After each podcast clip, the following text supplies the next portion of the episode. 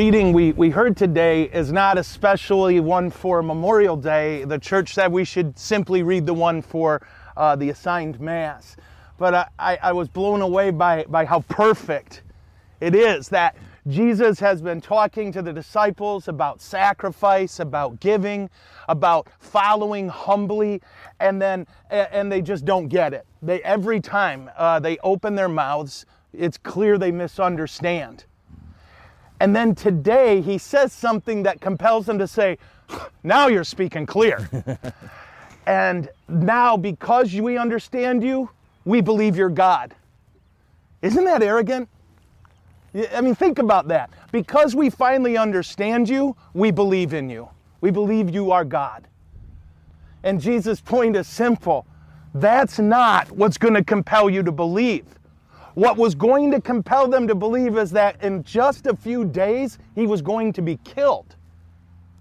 That Jesus always is trying to redefine power for us.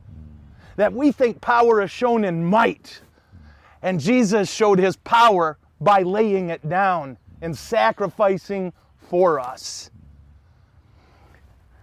The devil is a limited but extremely powerful creature you could say, I think I'm right, the most powerful created thing.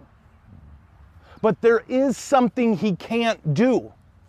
There is something he is powerless against, and it's sacrifice.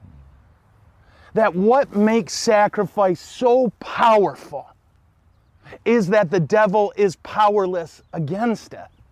And for you and I who see so much evil in the world and wonder, what can I do? Our answer is by sacrificing themselves. This Eucharist is the sacrifice that saves the universe. And every time we pray Mass, the world gets better. And we pray that God will honor our sacrifice, which is an honoring of the sacrifice of these soldiers and these people who have given up their lives for our country. So as we receive the sacrifice, may it empower us to offer a million sacrifices a day whatever is needed to improve the lives of people around us and to strengthen their understanding of the power of God. Amen? Amen.